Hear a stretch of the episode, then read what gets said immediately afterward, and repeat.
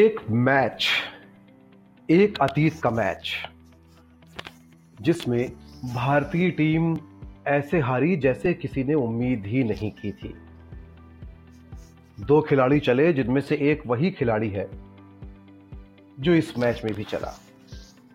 अतीत का एक मैच जिंदा हो गया फिर से आज, और बहुत पुराना नहीं, इसी टूर्नामेंट का पिछले साल का match T twenty world cup दो हज़ार इक्कीस का एक मैच, जिसकी कहानी सेमीफाइनल, जो दूसरा सेमीफाइनल था भारत ने जो खेला इंग्लैंड के खिलाफ टी ट्वेंटी वर्ल्ड कप दो हज़ार बाईस में ठीक एक साल बाद, उस मैच की कहानी एज इट इज़ दोहरा दी गई है दोस्तों आज का मैच, यानी कि दस नवंबर का जो मैच था दूसरा सेमीफाइनल गुरुवार का भारत का इंग्लैंड के खिलाफ, उसमें भारतीय टीम हारी ही नहीं है।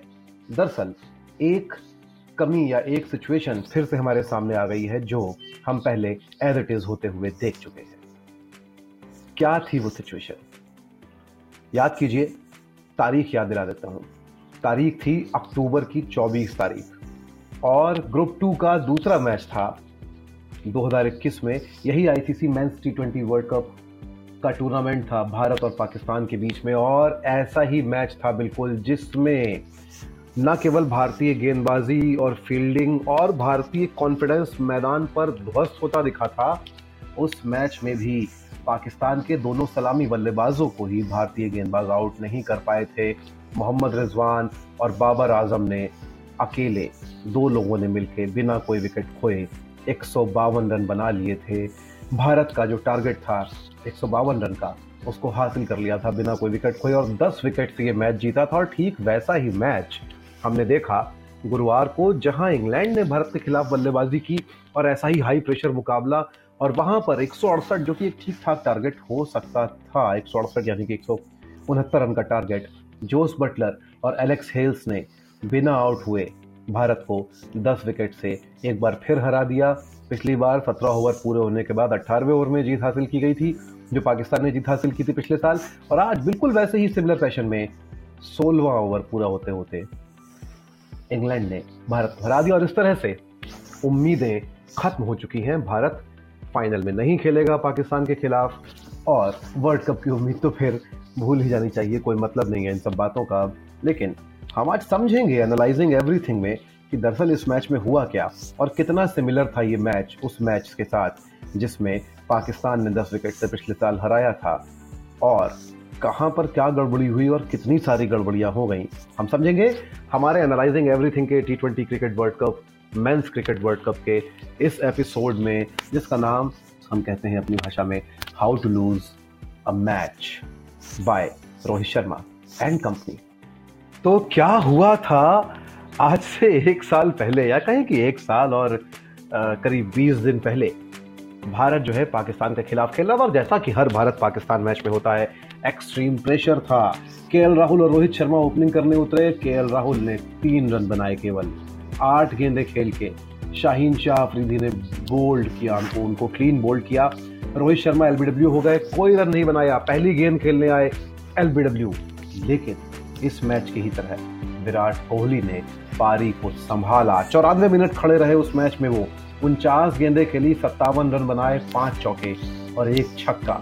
लेकिन सूर्यकुमार यादव आए, और इस टूर्नामेंट के हीरो बने हुए टी ट्वेंटी की रैंकिंग में नंबर वन बल्लेबाज दुनिया के सूर्यकुमार यादव, उस मैच में भी उन्होंने वही किया जो आज हुआ।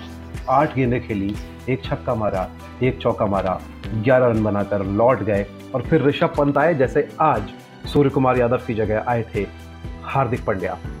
उनतालीस रन बनाए, दो चौके, दो छक्के, और उस वजह से रविंद्र जडेजा का एक चौका, और हार्दिक पांड्या जब आए बाद में तो दो चौके उन्होंने लगाए। भारत ने एक सौ इक्यावन रन बनाए, सात विकेट खोकर बीस ओवर में, और पाकिस्तान खेलने उतरा और कोई गेंदबाज काम नहीं आया।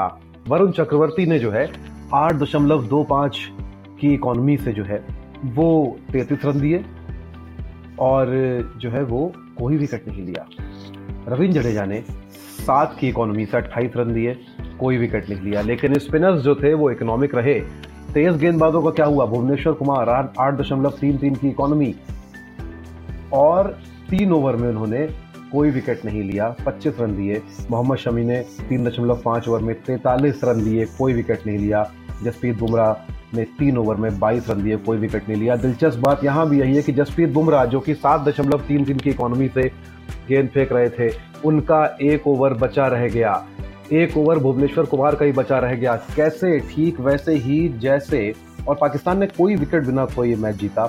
किसी की याद से ये मैच कैसे आ सकता है, इतनी बुरी याद। और ठीक वैसे ही अगर आज का आप देखें, गुरुवार के इस मैच का सेमीफाइनल टू जो दो हज़ार बाईस के T twenty men's world cup का है, उसमें भी अर्शदीप सिंह के दो ओवर नहीं फेंके गए, उनसे दो ओवर नहीं फेंकवाए गए। यानी कि भुवनेश्वर कुमार की गेंदों की जो सुताई हुई उससे इतना खौफ में आ गया रोहित शर्मा कि दो ओवर अर्शदीप तो नहीं फेंके। यही नहीं, लेग स्पिनर टीम में नहीं था, रिस्ट स्पिनर नहीं था, जबकि पिच के बारे में सब जानते थे।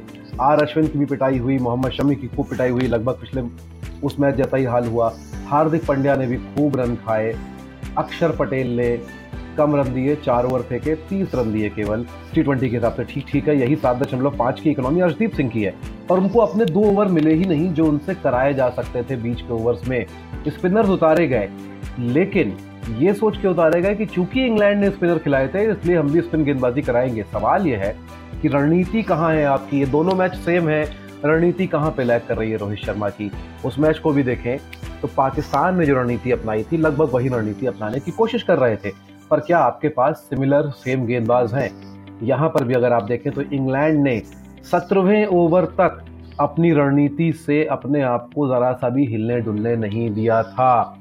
स्पिनर लाया गया बीच में और साथ में क्रिस जॉर्डन को लगाया गया। क्रिस जॉर्डन और आदिल रशीद दोनों अनुभवी गेंदबाज, एक तरफ से स्पिन गेंदबाजी डाली आई थी और रन नहीं बन रहे थे, और उस प्रेशर में आके जॉर्डन को विकेट्स मिल रहे थे। तीन विकेट जॉर्डन ने लिए हैं, चार ओवर में तैंतालीस रन देके।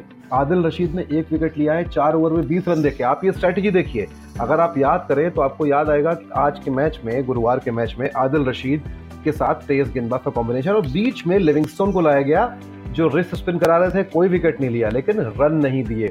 और इस दबाव में, शॉट मारने के दबाव में, क्रिस जॉर्डन को विकेट मिले और भारतीय टीम जो है वो आखिरी में हार्दिक पांड्या के ऊपर सारा दबाव आ गया।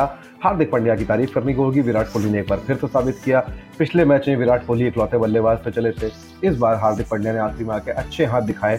पर ये सोचिए कि ये अगर थोड़ा पहले दिखाए गए होते, यानी कि या तो हार्दिक सूर्यकुमार यादव की जगह आते या फिर रोहित शर्मा वो शॉट ना खेलते जिसकी उनको ज़रूरत नहीं थी हड़बड़ी में आके। तो सबसे बड़ा इस मैच का सबक क्या है? कप्तान अगर कॉन्फिडेंट नहीं है, और रोहित शर्मा का अंडर कॉन्फिडेंस आपको लगातार दिखाई दिया, बल्लेबाजी से लेकर कप्तानी तक, चेहरे पे, बॉडी लैंग्वेज में।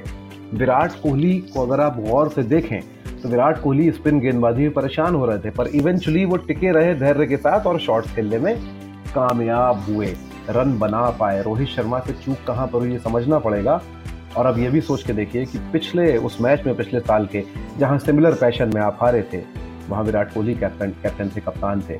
अगर आज विराट कोहली कप्तान होते तो क्या होता, सोचिएगा इस बारे में। How not to lose a match with by Rohit Sharma and company में ये जो हमारा स्पेशल है एनालाइजिंग एवरीथिंग का क्रिकेट वर्ल्ड कप का, इसमें फिलहाल इतना ही।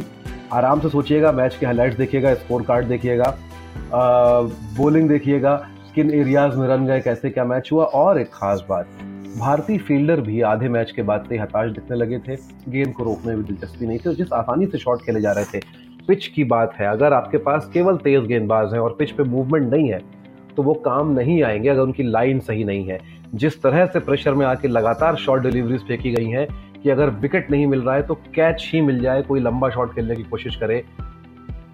बटलर से और हेल से आप ये एक्सपेक्ट नहीं करते हैं कि आप उनको शॉर्ट गेंद डालेंगे और वो लंबा शॉट खेलने की कोशिश में कोई गलती करके आउट होंगे। ये रणनीति ही अपने आप में प्रॉब्लमेटिक है। फिलहाल विदा लेते हैं, मिलेंगे आपसे दूसरे पॉडकास्ट में। और हाँ, हम अपना पॉलिटिकल पॉडकास्ट भी लेकर आ रहे हैं, यानी कि जब हम सब कुछ एनालाइज कर ही रहे हैं तो एनालाइजिंग एवरीथिंग में हम लेकर आ रहे हैं अपना खबरों और राजनीति वाला एनालिसिस भी, जिसका नाम होगा पॉलिट्रिक्स। साथ ही इंस्टाग्राम पे फॉलो कर लीजिए, यहाँ भी सब्सक्राइब कर लीजिए, यानी कि हब हॉपर पे, स्पॉटिफाई पे सब्सक्राइब कीजिए, हमको फॉलो कर लीजिए। और अगर आप हमारी आर्थिक मदद करना चाहते हैं जिससे हम ये काम करते रहें, तो पैट्रियन का जो लिंक दिया हुआ है वहाँ प्लीज़ हमको मदद कीजिए, हमारे पैट्रियन बन जाइए। बहुत बहुत शुक्रिया, गुड नाइट, सोइएगा आराम से, भारत मैच नहीं जीता है पर फाइनल में फिर भी बहुत मजा आएगा।